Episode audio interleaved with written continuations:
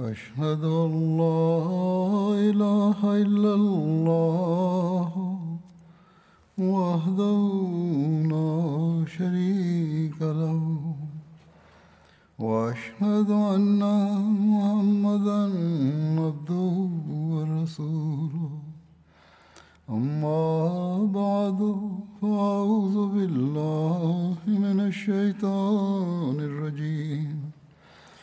بسم الله الرحمن الرحيم. الحمد لله رب العالمين.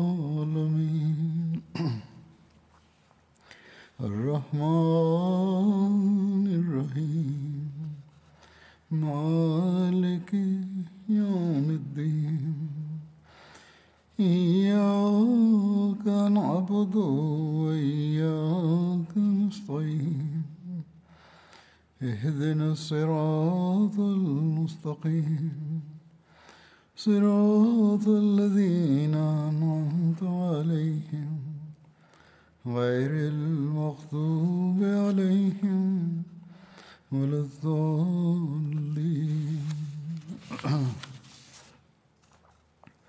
وإذا سألك عبادي أني فإني قريب أجيب دعوة الداع إذا دعاني فليستجيبوا لي وليؤمنوا بي لعلهم يرشدون.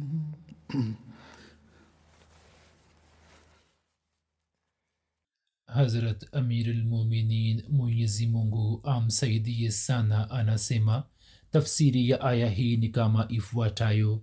Na waja wangu wa kuulizapo juu yangu basi hakika mimi nipo karibu na yaitikia maombi ya mwombaji anaponiomba basi waniitikie na waniamini ili wapate kuongoka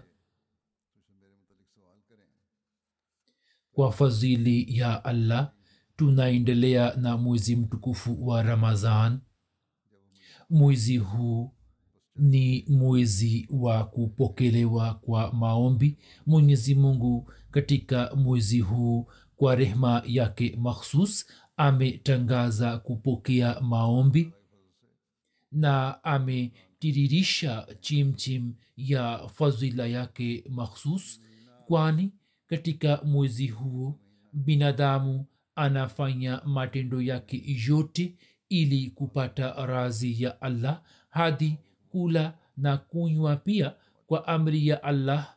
Yeye anakula na anakunywa katika wakati maalum.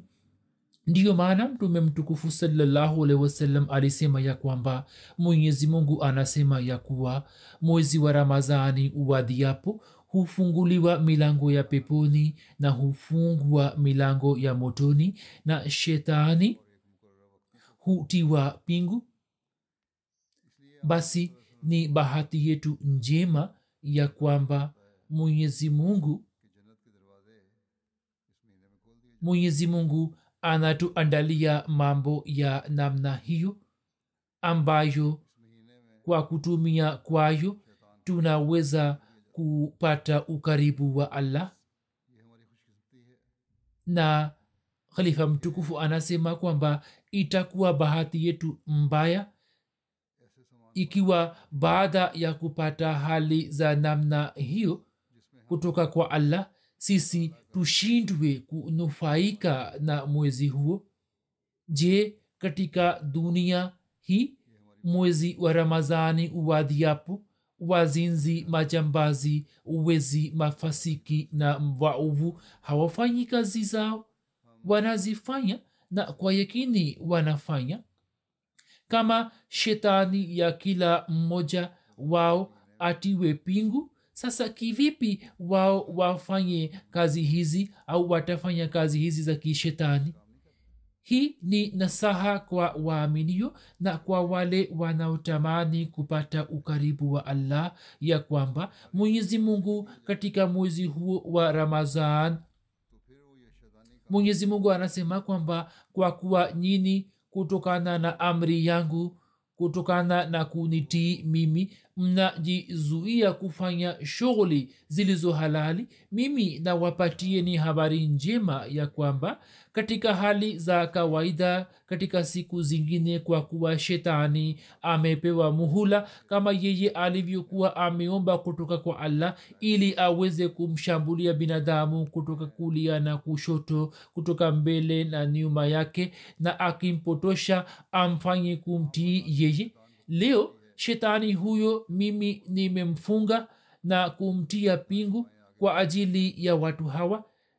Au katika mwezi wa ramazan ametiwa pingu na nimewapatia uhifadhi kamili ambao kwa ajili yangu tu wanafunga saumu na wanapunguza vyakula vyao na wanajaribu kuzidi katika daraja za kiroho kama asemavyo sayidina ahmad alahsatu ya kwamba sisi tukipunguza vyakula vya kimwili tuongeze vyakula vya kiroho. Na hiyo ndiyo shabaha hasa ya mwezi mtukufu wa ramazan na ndiyo shabaha hasa ya saumu. Shetani ya watu wa namna hiyo hutiwa pingu na kisha allah anasema ama malipo ya mfunga saumu basi mimi mwenyewe ninakuwa malipo yake. Ni habari njema kubwa kiasi gani iliyotolewa na allah. Basi sisi tunatakiwa kufanya juhudi ya kujinufaisha na mwezi huu na milango ya peponi ambayo allah ametufungulia. Sisi tunapaswa kuingia katika milango hii kwa kupitia m- kila mlango. Isije ikawa hivi ya kwamba sisi tuje chini ya hali hii ambapo allah anasema ya kwamba mimi sina haja ya kwamba nini muache chakula chenu au muache kunywa kwenu. Kama nyini mmekula daku asubuhi na jioni mmefuturu na mema mliyotarajiwa kuyafanya usiku na mchana? Nyini hamkufanya mema yale? Basi kuishi kwenu na njaa na kuacha kwenu chakula na kuacha kwenu kunywa hakuta waleteni faida yoyote na allah pia hana haja nayo.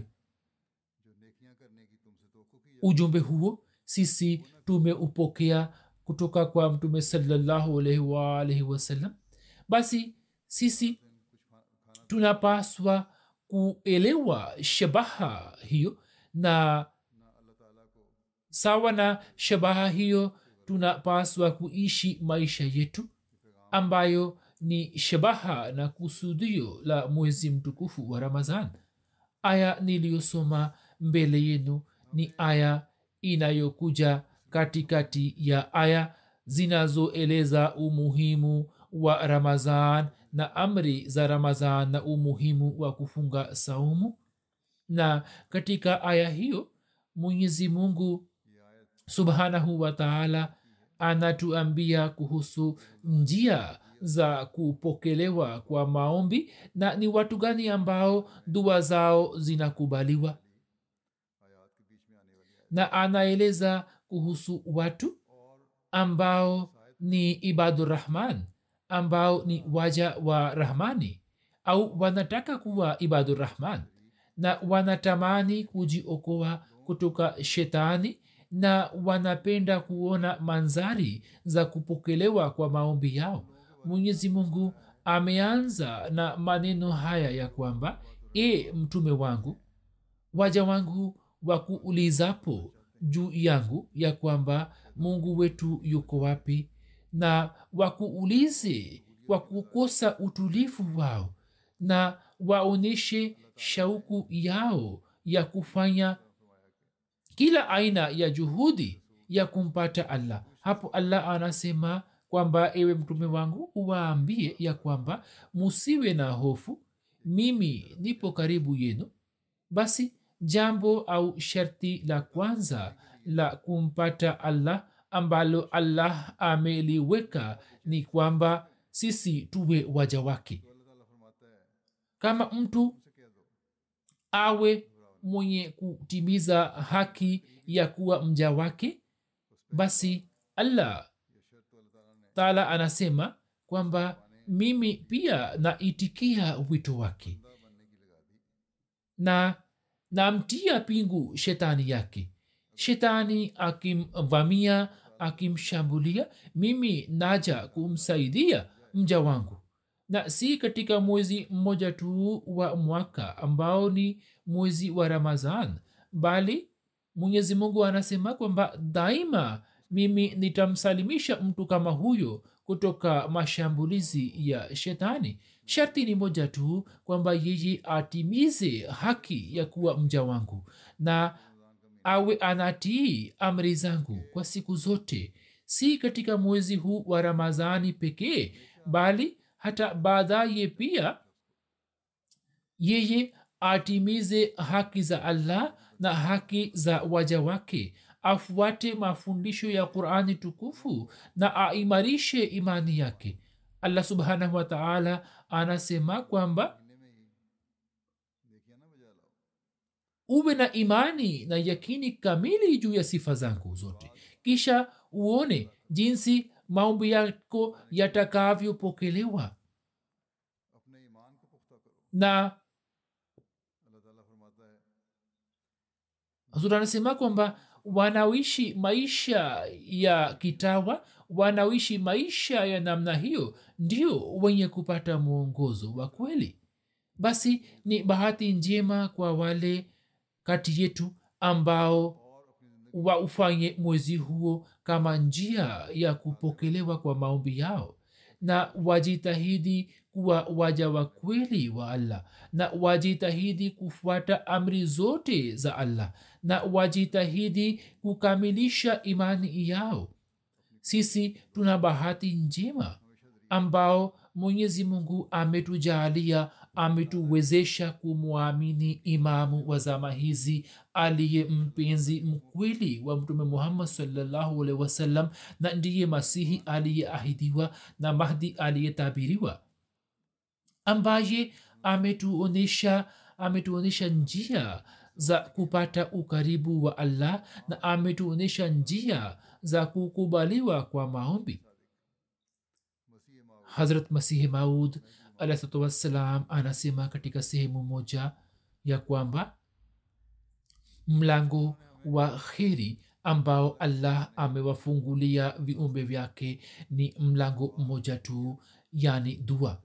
Mtu anapoingia katika mlango huo kwa kufanya dua na kwa unyenyekevu na kwa kufanya maombi basi allah humvisha shuka ya utakaso na humjalia ukaribu wake kiasi hiki ya kwamba yeye anakimbia mbali mambo yasiyofaa na yasiyo na maana na anakuwa mbali na mambo hayo. Kisha akifafanua jambo hili ya kwamba hali gani inahitajika ili dua zetu zipokelewe na kuna mbinu gani zinazohitajika ili mtu aweze kuwa mja mkweli wa allah na aweze kuwa mtumishi mkweli wa allah. Sayidina ahmad alahsatu wassalam anasema kwamba hili ni jambo la kweli ya kwamba mtu asiyetenda matendo mema hafanyi dua bali anamjaribu allah.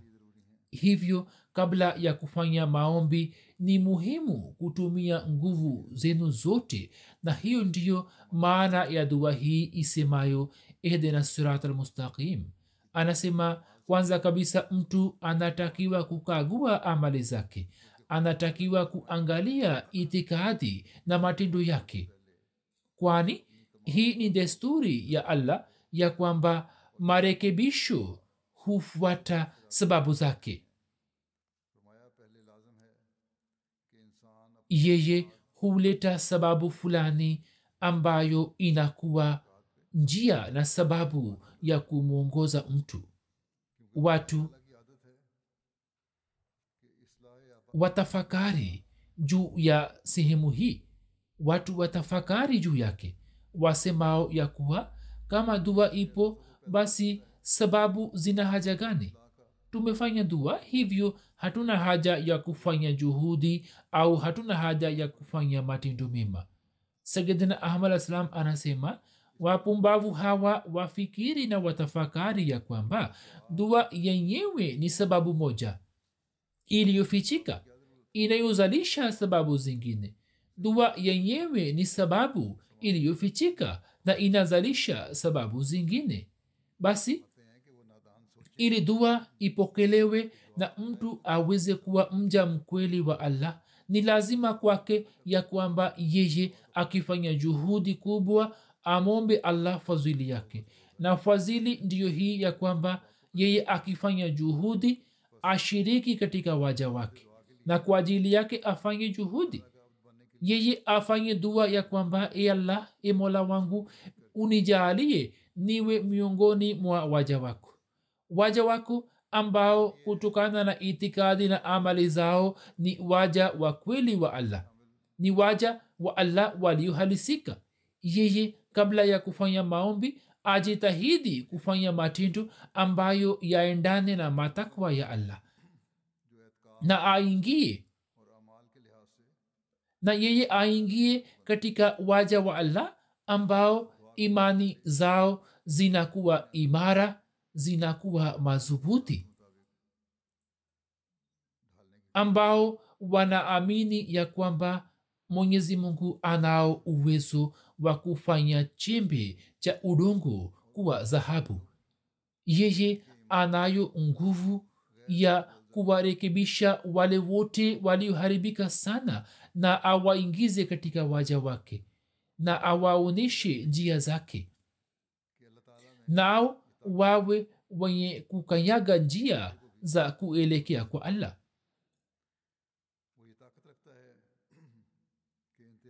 mada hiyo pia.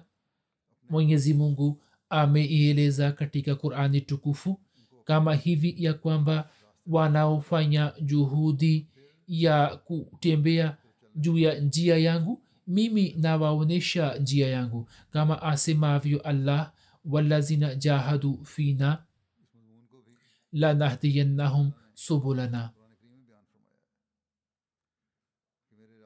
Yani watu wale wanaojitahidi kwa ajili yetu kwa yakini tunawaongoza kwenye njia zetu.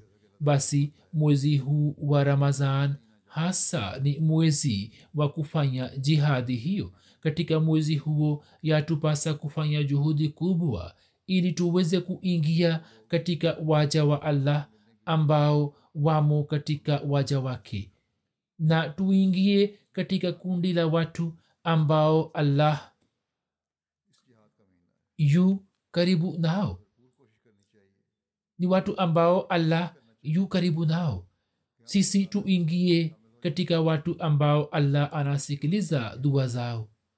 Tuingie katika watu ambao ni wenye kufuata amri za allah na wanamtii allah.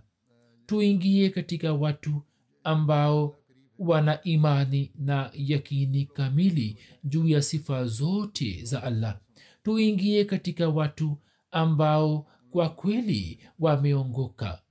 Tuingie katika kundi la watu ambao shetani yao inatiwa pingu kwa milele.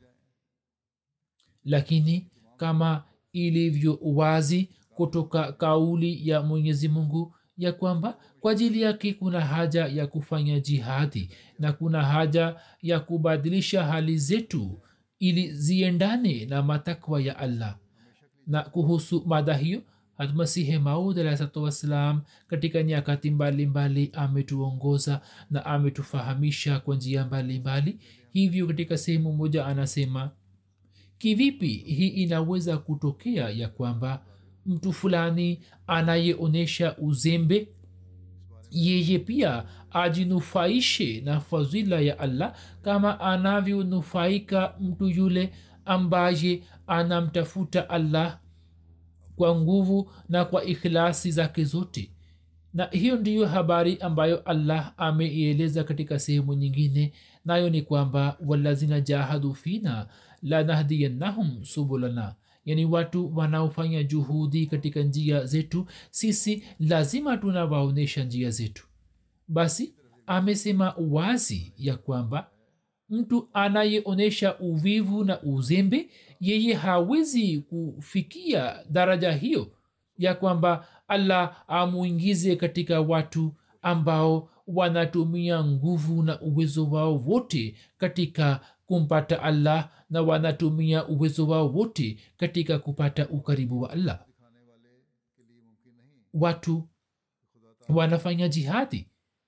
Khalifa mtukufu anasema kwamba watu wanauliza swali na wananiindikia katika barua wakisema kwamba sisi tumefanya maombi mengi lakini tumeshindwa kufanikiwa katika shabaha yetu. Basi wanaosema hivi wamekosea.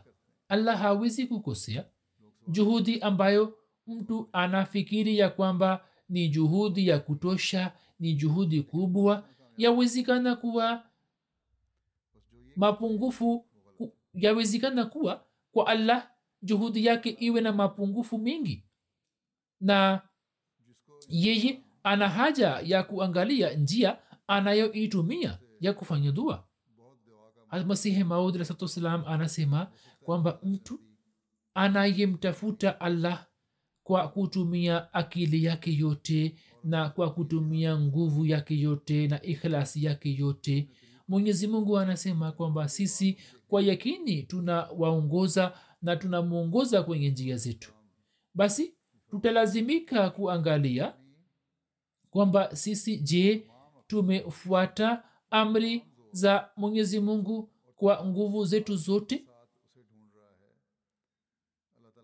inayosema kwamba falyastajibu li yani wao waniitikie. Je tunafanya juhudi kamili ya kufuata amri zote za allah? Je nguvu zote zimewekwa juu ya jambo hilo ya kwamba kazi yetu ni kumuitikia allah na kusema labeka juu ya amri zake za zote kwa ikhilasi kamili. Kama hatufanyi hivyo basi hatutakiwi kulalamika mbele ya allah kwamba mwenyezi mungu hajapokea maombi yetu. Basi ili dua zetu ziweze kupokelewa maombi yetu yaweze kupokelewa kuna haja ya kubadilisha hali zetu na kuna haja ya kuelekea kwa allah na kufanya jihadi na juhudi kubwa khalifa mtukufu anasema kwamba mtu atafanya nini katika suala la jihadi? Mwenyezi mungu mwenyewe ni mwingi wa rehma mwenyezi mungu mwenyewe ni mwingi wa rehma kwa mja wake. Hivyo mja wake akifanya juhudi ndogo tu mwenyezi mungu humjalia sana na sifa yake ya rehmaniyat ambayo ni sifa inayotawala juu ya vitu vyote hivyo jihadi ya mtu inakuwa rahisi kwa ajili yake. Na ndiyo maana mtume sallahualwasalam anasema kwamba mwenyezi mungu anasema ya kuwa mja wangu akinisogelea hatua moja mie namsogelea hatua mbili. Na akinijia kwa kutembea mimi ninamjia kwa kumkimbilia. Basi mwenyezi mungu ameturehemu sana. Lakini jambo ni lile lile ya kwamba sharti ni ikhilasi na unyofu. Sio kwamba katika mwezi huu wa ramazan sisi tuahidi mbele ya allah ya kwamba tutaswali na tutatii amri za allah na tutatimiza haki za allah na tutatimiza haki za waja wake na sisi tuendelee kufanya hayo yote katika mwezi wa ramazan lakini baada ya kupita mwezi wa ramazan sisi tumsahau mwenyezi mungu na tusahau amri zake zote. Na tuiangukie tena dunia. Basi kama ni hivyo hatutakiwi kulalamika mbele ya allah. Mwenyezi mungu anasema kwamba mimi nayaitikia maombi ya mwombaji na mimi katika mwezi wa ramazan nimemwita sana lakini maombi yangu hayajapokelewa. Hakuna kitu kilichofichikana kwa allah. Daima ikumbukwe mwenyezi mungu anajua ya kwamba ahadi kama hizi mtu alikuwa amezifanya hapo kabla na kisha akazivunja. Na yeye katika mwezi huo wa ramadhan tu anafanya mema. Basi watu wa namna hiyo allah anawatendea kama atakavyo. Lakini saa nyingine mwenyezi mungu anapokea maombi ya watu wa namna hiyo vile vile. Anakubali maombi yao ili watu hawa waweze kujua na kufahamu ya kwamba mwenyezi mungu hupokea maombi. Nao daima wanatakiwa kuelekea kwa allah pekee. Basi mwenyezi mungu hamdhulumu mja wake. Bali daima na muda wote anajaribu kumjalia mapenzi na upendo wake. Na mja wake anapoelekea kwake na anamtii kwa kujihalisisha allah anafurahi sana na anafurahi zaidi ya mama yule ambaye anapata mtoto wake baada ya kumputia au msafiri anayepata ngamia yake jangwani pamoja na mzigo wake wote. Basi yeye anafurahi. Mwenyezi mungu anafurahi zaidi kuliko msafiri huyo. Basi mtume sawasalam akitusimulia mifano hiyo ametufahamisha jinsi allah subhanahu wataala anavyofurahi juu ya toba ya mja wake. Basi ni sisi tu ambao tunazembea katika kutimiza haki za allah na kisha tunalalamika pia ya kwamba allah hakupokea maombi yetu. Basi tunatakiwa kujikagua katika swala hilo na tunatakiwa kufanya ahadi ya kwamba mwezi huu wa ramadhan tutaufanya kama njia ya kumpata allah. Tutaufanya njia ya kupata ukaribu wa allah na tutajitahidi sana kutii amri zake zote. Hata kama tukabiliane na hali za aina gani na tulazimike kufanya jihadi kwa muda mrefu kwa ajili ya kupata ukaribu wa allah na mapenzi yake tutaendelea kufanya jihadi hiyo na tutaendelea kuimarisha imani zetu zaidi na zaidi. Sisi tukipata hali kama hiyo tutaweza kushuhudia manzari za kupokelewa kwa maombi yetu. Na hayo si maneno ya mdomoni tu bali wapo ambao wameendelea kupata daraja hiyo na hata katika zama hizi pia wanapata. Hivyo hatmasihe maud alahsatuwassalam anasema miaka elfu moja mia tatu imepita tangu iterimke aya hii na hakuna shaka yoyote ya kwamba kwa mujibu wa mada ya aya hiyo kila mtu anaye aliyeendelea kufanya juhudi katika muda huo ameendelea kupata mwongozo sawa na ahadi ya allah. Na katika zama hizi pia na katika zama zijazo pia ataendelea kuongoka. Basi tunatakiwa kufanya juhudi ili tuweze kupata sehemu ya kutosha kutoka fadhila hii ya allah. Na jihadi yetu ambayo ni jihadi ya kupata razi ya allah ambayo ni jihadi ya kutii amri za allah ambayo ni jihadi ya kufuata amri mia saba au zaidi za qurani tukufu ambayo ni jihadi ya kukamilisha imani yetu ambayo ni jihadi ya kushika sifa za allah.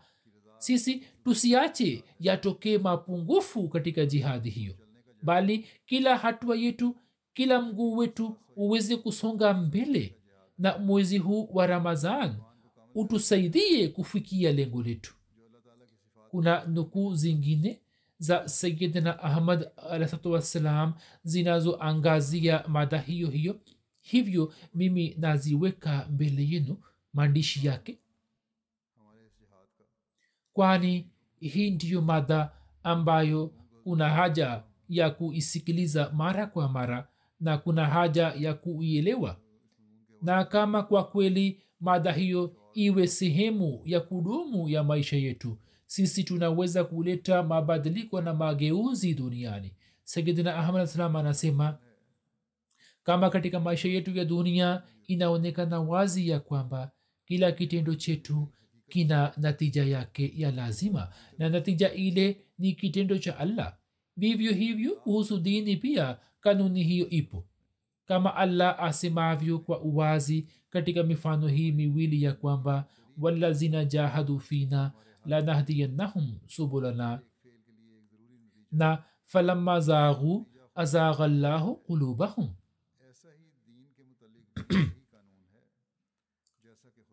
yani watu waliofanya amali hii ya kwamba wao katika kumtafuta allah walifanya juhudi kamili basi matokeo yake ni kwamba sisi tutawaonyesha njia yetu. Na wale waliopindana na hawakutaka kutembea juu ya njia iliyonyoka basi tutakachofanya ni kwamba allah ataipinda mioyo yao. Basi yeye ameeleza habari hiyo kwa njia nyingine ya kwamba mwenyezi mungu anasema kwa ajili ya kupata mwongozo wangu ikiwa mnafanya juhudi na mnapata fadhila yetu basi kumbukeni ya kwamba msipofuata njia yangu? Msipotembea juu ya njia yangu basi mioyo yenu itapinda. Na nyinyi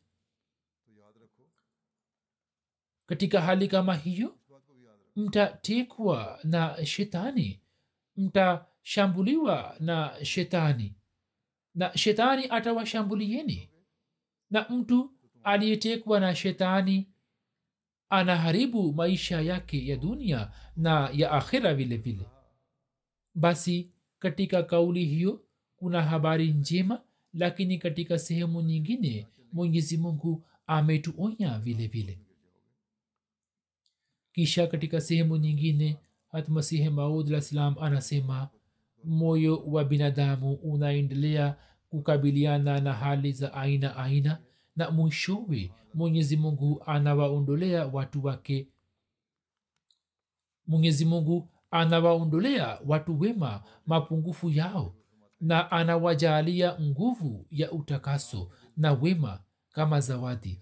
Kisha yeye anaanza kuchukia vitu ambavyo allah anavichukia na anaanza kupenda njia ambazo allah anazipenda. Kisha yeye anajaaliwa nguvu ambayo inamaliza udhaifu wake wote na anapewa jaziba ambayo inamaliza uzembe wake wote na anajaaliwa uchamungu ambao unamaliza maasi yake yote na allah anamrizia lakini neema hiyo anajaaliwa baada ya muda mrefu. Mwanzoni mtu kwa sababu ya dosari zake anakosea sana lakini mwishowe nguvu ya allah inamvutia kwake yani nguvu ya allah inamvutia kwake na katika aya hiyo kuna ishara kama allah asemavyo walazina jahadu fina lanahdiyannahum subulana yani anasema kwa kiarabu kwamba nusabituhum ala taqwa walimani wanahdiyannahum subula lmahabati walirfani wasanuyasiruhum lifili lkhairati wa tarki lisyani yani sisi tutawaimarisha juu ya ucha mungu na imani na lazima tutawaongoza kwenye njia za mapenzi na maarifa na tutaendelea kuwawezesha kufanya matendo mema na kuacha maovu kama nisemavyo hat maud alahsatu wassalam akifafanua aya ya walazina jahadu fina ametunasihi kwa njia mbalimbali na ametufungulia milango ya elimu na maarifa na ameeleza ya kwamba kwa mujibu wa asili ya binadamu yeye hawezi kubaki katika hali ya aina moja bali anaendelea kupata hali tofauti katika maisha yake. Lakini mtu mwenye asili njema yeye hata katika hali yake ya udhaifu pia anajifunza anapata somo anatubu na anaomba msamaha kutoka kwa allah. Na anafanya istighfar na anainama mbele ya allah. Na akijuta juu ya mapungufu yake anasimama tena ili kumtafuta allah na kufanya juhudi katika njia yake. Hapo mapenzi ya allah yanachangamka tena na msamaha wake unachangamka tena. Na yeye anamkimbilia mja wake na anamjalia nguvu ya utakaso na wema. Na kwa fadhili allah nguvu ya utakaso na wema inapozalika ndani mwake hapo kila kitendo chake kinakuwa chenye kupata razi ya allah. Naye anatakasika kutoka kila aina ya udhaifu na uzembe. Na anakuwa mwenye kushika uchamungu anakuwa mwenye kutembea juu ya uchamungu na anasalimishwa na mazambi yote na mtu huyo anapata razi ya allah. Na pale anapopata razi ya allah kisha hatendi makosa ambayo yanaweza kumchukiza allah. Sayidna ahmad alahsatu wassalam alisema lakini kumbukeni ya kwamba kwa ajili ya kufikia hali hiyo kuna haja ya kufanya juhudi ya kudumu. Kuna haja ya kujitahidi kwa siku zote. Sio juhudi ya muda tu bali juhudi ya kudumu inahitajika. Na kisha mema haya na manzari hizi za kupokelewa kwa maombi zinakuwa sehemu ya maisha ya kila siku. Kisha anasema katika sehemu nyingine yeyote atakayefanya juhudi katika njia yetu sisi tutamwongoza kwenye njia yetu. Hiyo ni ahadi tu anasema hiyo ni ahadi na upande mwingine ametufundisha dua hii ya kwamba ihdina sirat almustaqim hivyo mtu anatakiwa kuzingatia hiyo na anatakiwa kufanya maombi mengi katika swala yake na awe na matumaini kwamba yeye pia aingie katika watu ambao wameshapata maendeleo na maarifa. Asije akaondoka kutoka dunia hii akiwa kipofu asiye na maarifa. Basi kwa ajili ya kufikia daraja hiyo pale ambapo mwenyezi mungu anamwongoza mja wake kwenye njia yake dua hiyo pia ni muhimu sana. Na wakati wa kusoma sura alfatiha tunapaswa kusoma mara kwa mara kwamba ihdina sirat almustaqim kuna kisa cha kadian kilichosimuliwa na mtu fulani kuhusu hali ya sala ya mtu mmoja. Yeye anasema ya kwamba sahaba mmoja wa masihi maud alahsatu wassalam alikuwa amesimama kwenye kona moja ya msikiti wa mubarak na alikuwa ana swali kwa unyenyekevu mkubwa. Alikuwa na swali kwa unyenyekevu mkubwa sana na akaendelea kusimama kwa muda mrefu. Mimi nikapata shauku ya kujua kwamba nione anasoma nini. Hapo nilipoona nikasikia ya kwamba yeye alikuwa anarudia mara kwa mara maneno haya kwamba ihdina sirat almustaqim ihdina sirat almustaqim na alikuwa anasoma mara kwa mara kwa unyenyekevu mkubwa. Basi hiyo ni dua ambayo mtu anatakiwa kuisoma sana ili aweze kupata mwongozo kutoka kwa allah ili aweze kuongoka. Kisha almasihi maud salam anasema kwamba hii ni ahadi ya kweli ya mwenyezi mungu ya kwamba mtu watu wanaotafuta njia yake kwa moyo safi na kwa nia njema yeye huwafungulia njia za mwongozo na maarifa. Kama asemaavyo mwenyewe walazina jahadu fina lanahdiyannahum subulana yani watu wanaojitahidi kwa ajili yetu kwa yakini tunawaongoza kwenye njia zetu.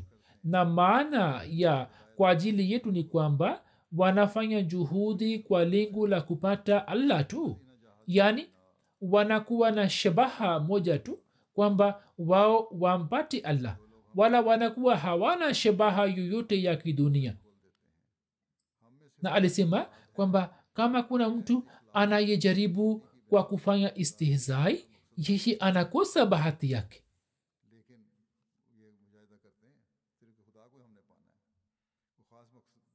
Basi anasema kwamba kwa msingi wa usuli hiyo tukufu kama nyini mufanye juhudi kwa moyo safi na kwa moyo wa kweli na muendelee kufanya maombi basi yeye ni mwenye maghfira na mwingi wa ukarimu lakini kama mtu hamjali allah basi allah pia hawajalini hata kidogo kisha anasema katika shughuli zote za dunia mtu analazimika kufanya juhudi kubwa.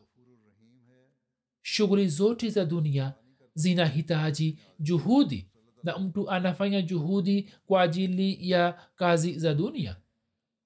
Na anapofanya juhudi mwenyezi mungu pia anatia baraka katika shughuli zake. Vivyo hivyo katika njia ya allah pia wanaofikia daraja hiyo ni wale tu ambao wanafanya juhudi. Ndiyo maana amesema kwamba walazina jahadu fina lanahdiyannahum subulana. Basi nini mnatakiwa kufanya juhudi kubwa? Kwani kufanya juhudi ndiyo njia ya kupata mafanikio na maendeleo yote basi kwa ajili ya kupata vitu vya dunia tunafanya juhudi na tunajitahidi sana. Sasa kwa ajili ya kumpata allah kwa nini hatufanyi juhudi kubwa? Kwa nini tunafikiri ya kwamba tukitamka tu kutoka mdomoni kidogo basi tutampata allah au yeye atapokea maombi yetu? Basi hapo jambo ni lile lile limejirudia ya kwamba watu wasemao ya kuwa maombi yetu hayapokelewi. Wao kwanza wajikague waangali nafsi zao. Hiyo haiwezi kutokea ya kwamba kwa ajili ya kumpata allah njia iwe rahisi na kwa ajili ya kupata vitu vya dunia watumie kanuni ya kufanya juhudi bali kanuni hiyo itatumika kotekote kote.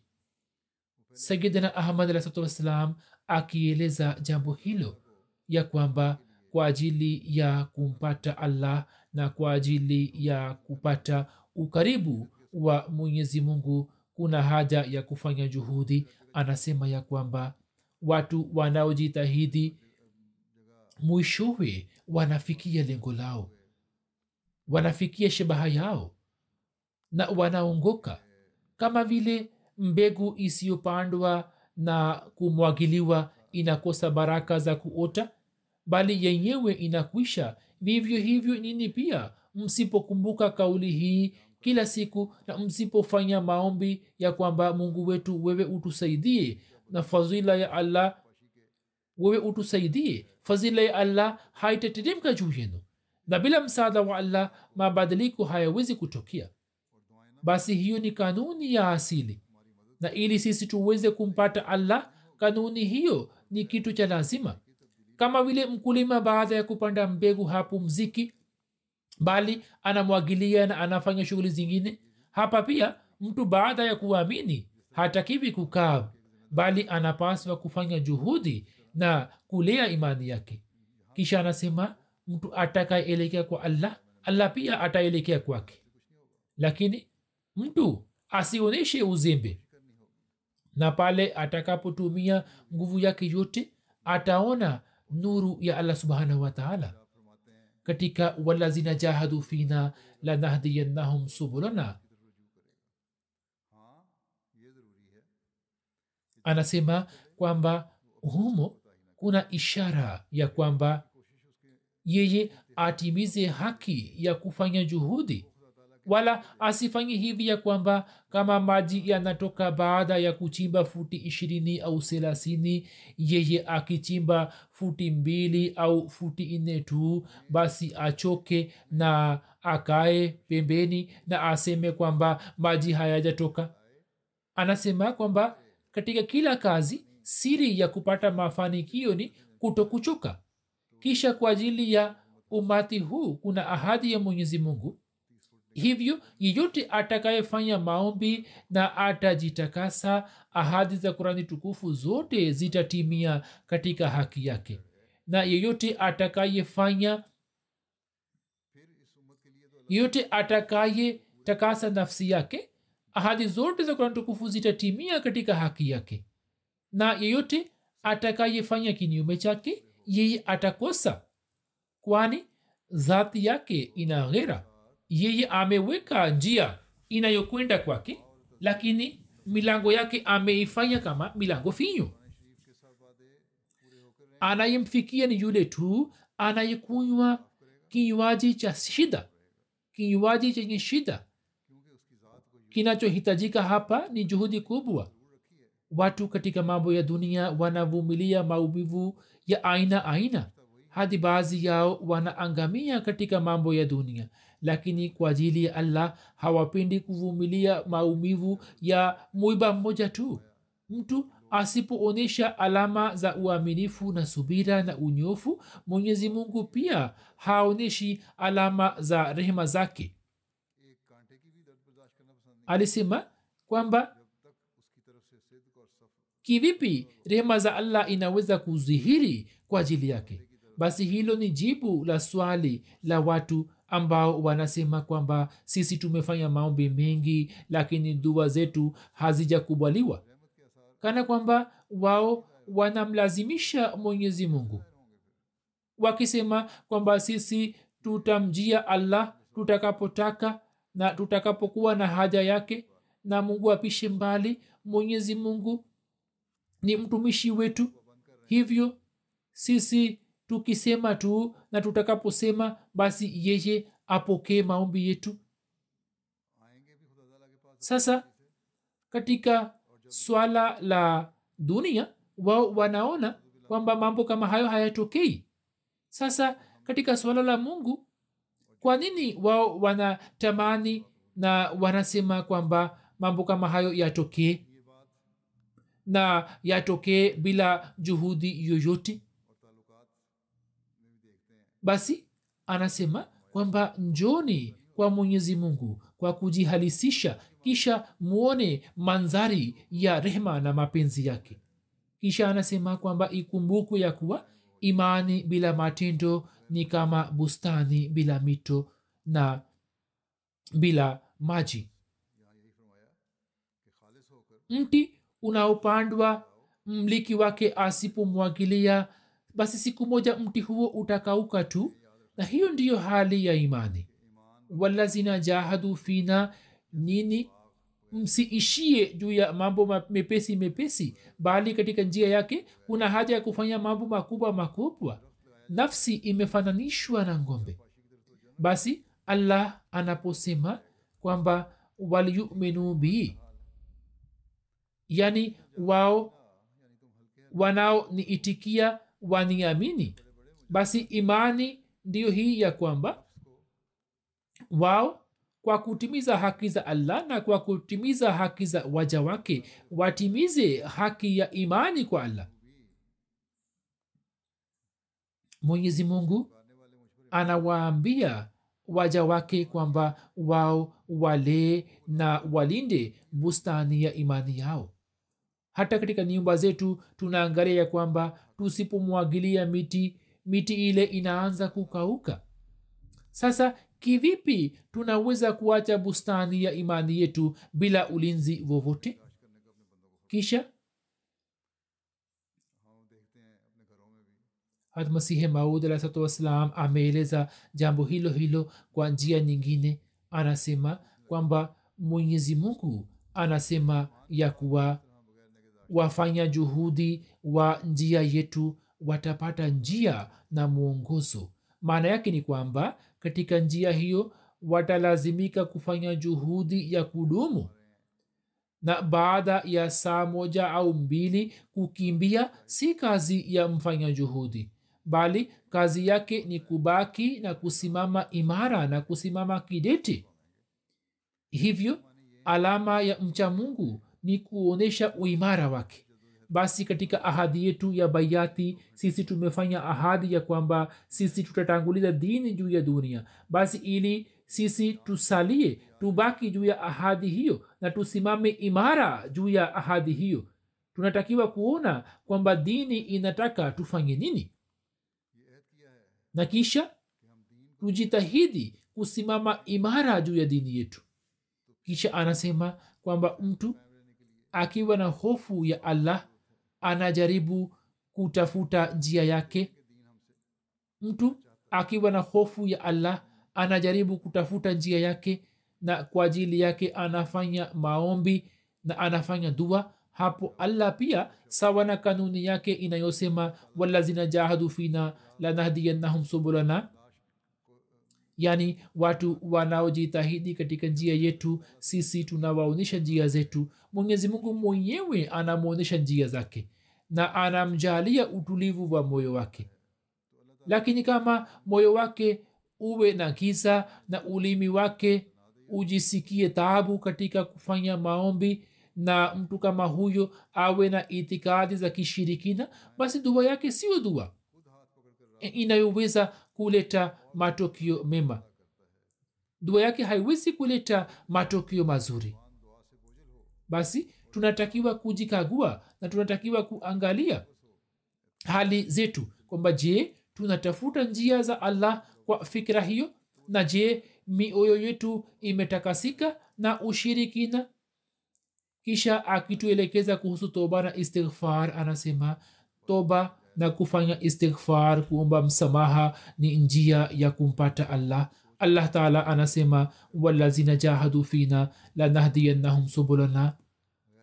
Nini? Mwendelee kufanya juhudi kwa moyo wote mtafanikiwa na kupata lengo lenu. Mwenyezi mungu hana uchoyo na mtu yeyote.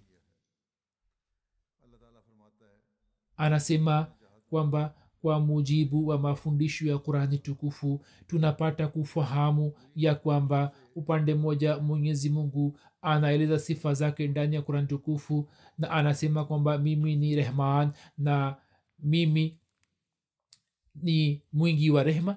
Na upande wa pili anasema kwamba akisema laisa lilinsani illa ma saa na walazina jahadu fina lanahdiyannahum subulana fadhila yake anaunganisha na juhudi.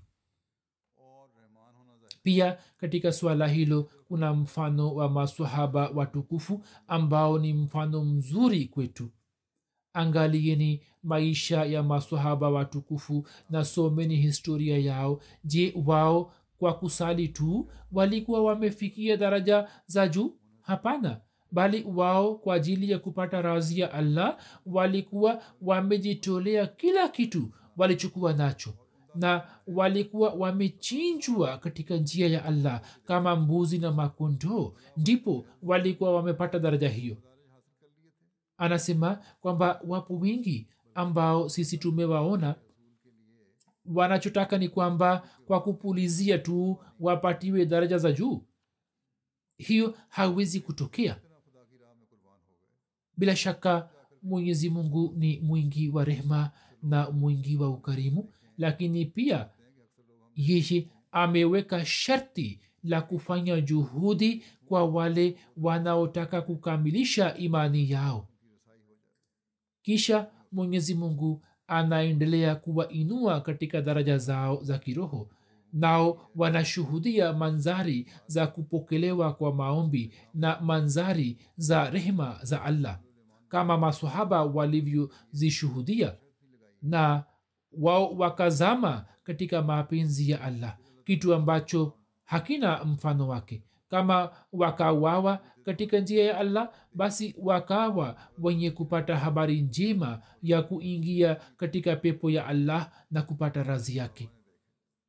Kisha anasema watu wanaofanya juhudi na wanajitahidi ili wampate allah. Na wanajaribu juhudi yao haipotei bure bali wanaongozwa. Mtu anayemjia mwenyezi mungu kwa uaminifu na kwa nia njema mungu pia anamsogelea kwa ajili yake. Ni wajibu wa mtu kwamba yeye atafakari juu yake na awe na kiuu cha kweli ya kupata haki. Mtu asiyemjali mwenyezi mungu allah pia hamjali yeye. Kisha anasema kwamba mujitahidi kuleta mabadiliko katika tabia zenu mufanye juhudi mufanye maombi katika swala toeni sadaka na kwa kutumia njia zote muingie katika kundi la wale wanaojitahidi. Kama vile mgonjwa anamjia tabibu anameza dawa anatoa damu na anatumia njia mbalimbali mbali, ili apate uponyo.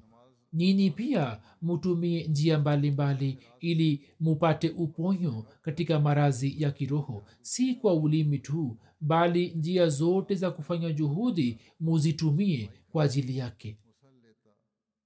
Basi hiyo ni njia ile inayoweza kutufungulia njia za kupata njia za kumpata allah. Kisha anatuelekeza upande wa maombi akisema kwamba mtu anatakiwa kuelewa ya kwamba dunia hii si kitu chochote wala lolote.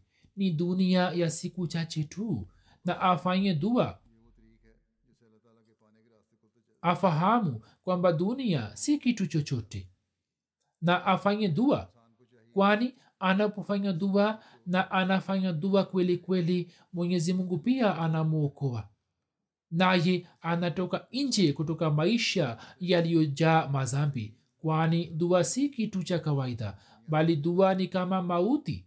Mtu anapokubali mauti hiyo mwenyezi mungu pia anamsalimisha kutoka maisha yake ya zambi na anamjalia maisha matakatifu. Anasema watu wengi wanaichukulia dua kama ni kitu cha kawaida tu.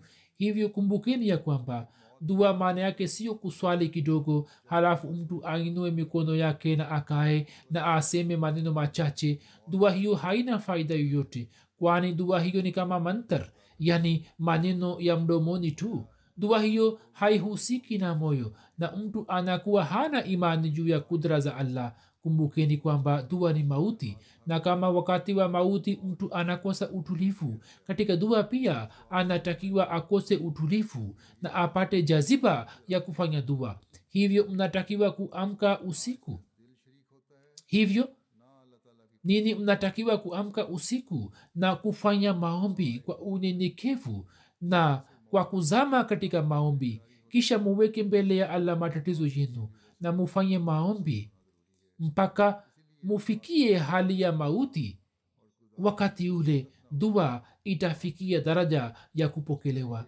Anasema pia kumbukeni ya kwamba dua ya msingi ndiyo hii ya kwamba mtu afanye dua ya kujitakasa kutoka mazambi hiyo ndiyo dua ya msingi katika dua zote.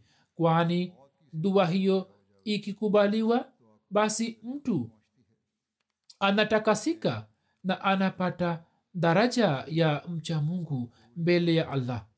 Kisha dua zake zingine ambazo ni kwa ajili ya kufanikiwa katika mambo ya dunia dua zake zingine ambazo zinakuwa kuhusu mahitajio yake mengine ya kidunia zinaanza kupokelewa zenyewe. Yeye halazimiki kufanya maombi kuhusu mambo ya dunia bali maombi yake yanakubaliwa yenyewe. Hivyo dua kubwa na dua ya msingi ndiyo hii ya kwamba mtu atakasike kutoka madhambi na ahesabiwe kama mcha mungu mbele ya allah. Yaani pazia zinazokuwa juu ya moyo wa binadamu zinatakiwa ziondolewe. Na zikiondolewa basi hatalazimika kufanya juhudi kubwa za kuondoa pazia zingine. Kwani fadhili ya allah itamsaidia na maelfu ya maovu yataanza kuondoka yenyewe na ataanza kupata utakaso na atajenga uhusiano wa allah. Atajenga uhusiano wa kweli na allah. Na hapo allah atakuwa walii wake na mlezi wake na ataanza kutimiza haja zake. Hiyo ni siri latifu ambayo inafunguka pale ambapo mtu anafikia daraja hiyo na hapo kabla hawezi kuelewa siri hiyo. Lakini hiyo inahitaji juhudi kubwa kwani dua pia inahitaji juhudi. Mtu asiyejali dua na anakaa mbali na dua mwenyezi mungu pia hamjali na anakuwa mbali naye. Kufanya haraka haraka ni kitu kisichomsaidia mtu. Mwenyezi mungu kwa fuzila yake ampatie anachotaka kumpatia na ampatie anapotaka mwombaji hatakiwi kulalamika bali anapaswa kufanya maombi kwa subira na kwa imani. Mwenyezi mungu atujalie kufanya hivyo na mwezi huu wa ramazan uwe njia ya kutuunganisha na allah subhanahu wa taala na allah atujalie kufuata amri zake zote sisi. Atujalie tuwe na imani kamili juu yake tuweze kuona manzari za kukubaliwa kwa maombi yetu na hali hiyo idumu hata baada ya ramadhan pia na tuweze kuwa waja wa allah wanaohalisika. Mwenyezi mungu atuonyeshe njia zake na sisi tusiwe wenye kupotea na tuendelee kupata mapenzi yake tuweze kutimiza haki ya bayati ya imamu wa zama na baada ya kupata neema hiyo sisi tusiwe wenye kukosa neema hiyo ambayo allah ametujaalia ya kumwamini imamu wazama mwenyezi mungu atusalimishe kutoka shari ya wapinzani na maadui zetu apokee maombi yetu na shari za maadui ziwarudie kwao aendelee kuiletea jumuiya maendeleo. Basi mwezi huo wa ramazan muufanye uwe njia ya kupokelewa kwa maombi yetu. Allah atujalie. Kwa ajili ya hali za dunia pia mufanye maombi. Allah aisalimishe dunia kutoka maangamizo yote na awajalie akili ya kumtambua mungu aliye muumba wao. Baada ya swala ya ijumaa mimi nitazindua rasmi tovuti moja ya mta iliyotengenezwa na mta international. Ni mobile application. Na katika tovuti hiyo hutuba zangu ambazo ni kuhusu masohaba mia tatu kumi na watatu wa badri zimekusanywa katika sehemu moja. Wanajumuia pamoja na kuangalia hutuba hizi katika tovuti hiyo. Wanaweza kusoma pia kuhusu masohaba wa badr na pia wanaweza kuweka alama sawa na muda pia kuhusu kila sahaba kuna kifungu cha maswali na majibu na katika tovuti hiyo ramani mbalimbali mbali pia zinaweza kuangaliwa na wanaweza kusikiliza talafuzi ya kiarabu ya maneno magumu pamoja na taarifa zilizowekwa humo taarifa na video za siku za usoni pia zitaendelea kuwekwa katika tovuti hiyo. Anwani ya tovuti ni kama ifuatayo www 313 companions org. Kama nisemavyo baada ya swala nitaizindua rasmi. Mwenyezi mungu aifanye iwe sababu ya kuwanufaisha watu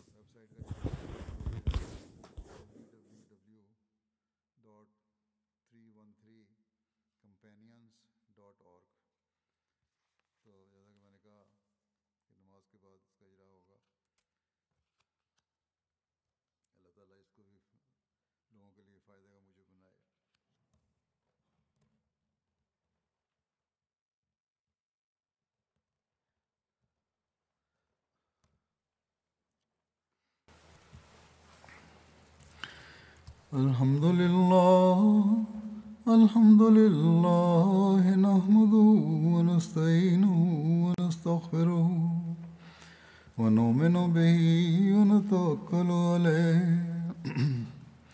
ونعوذ بالله من شرور أنفسنا ومن سيئات أعمالنا. من يهده الله فلا مضل له ومن يضلله فلا هادي له. ونشهد أن لا إله إلا الله ونشهد أن محمدا عبده ورسوله. عباد الله رحمكم الله. إن الله يأمر بالعدل واللسان وإيتاء ذي القربى وينهى عن الفحشاء والمنكر والبغي يعظكم لعلكم تذكرون. اذكروا الله يذكركم وادعوه يستجب لكم ولذكر الله أكبر.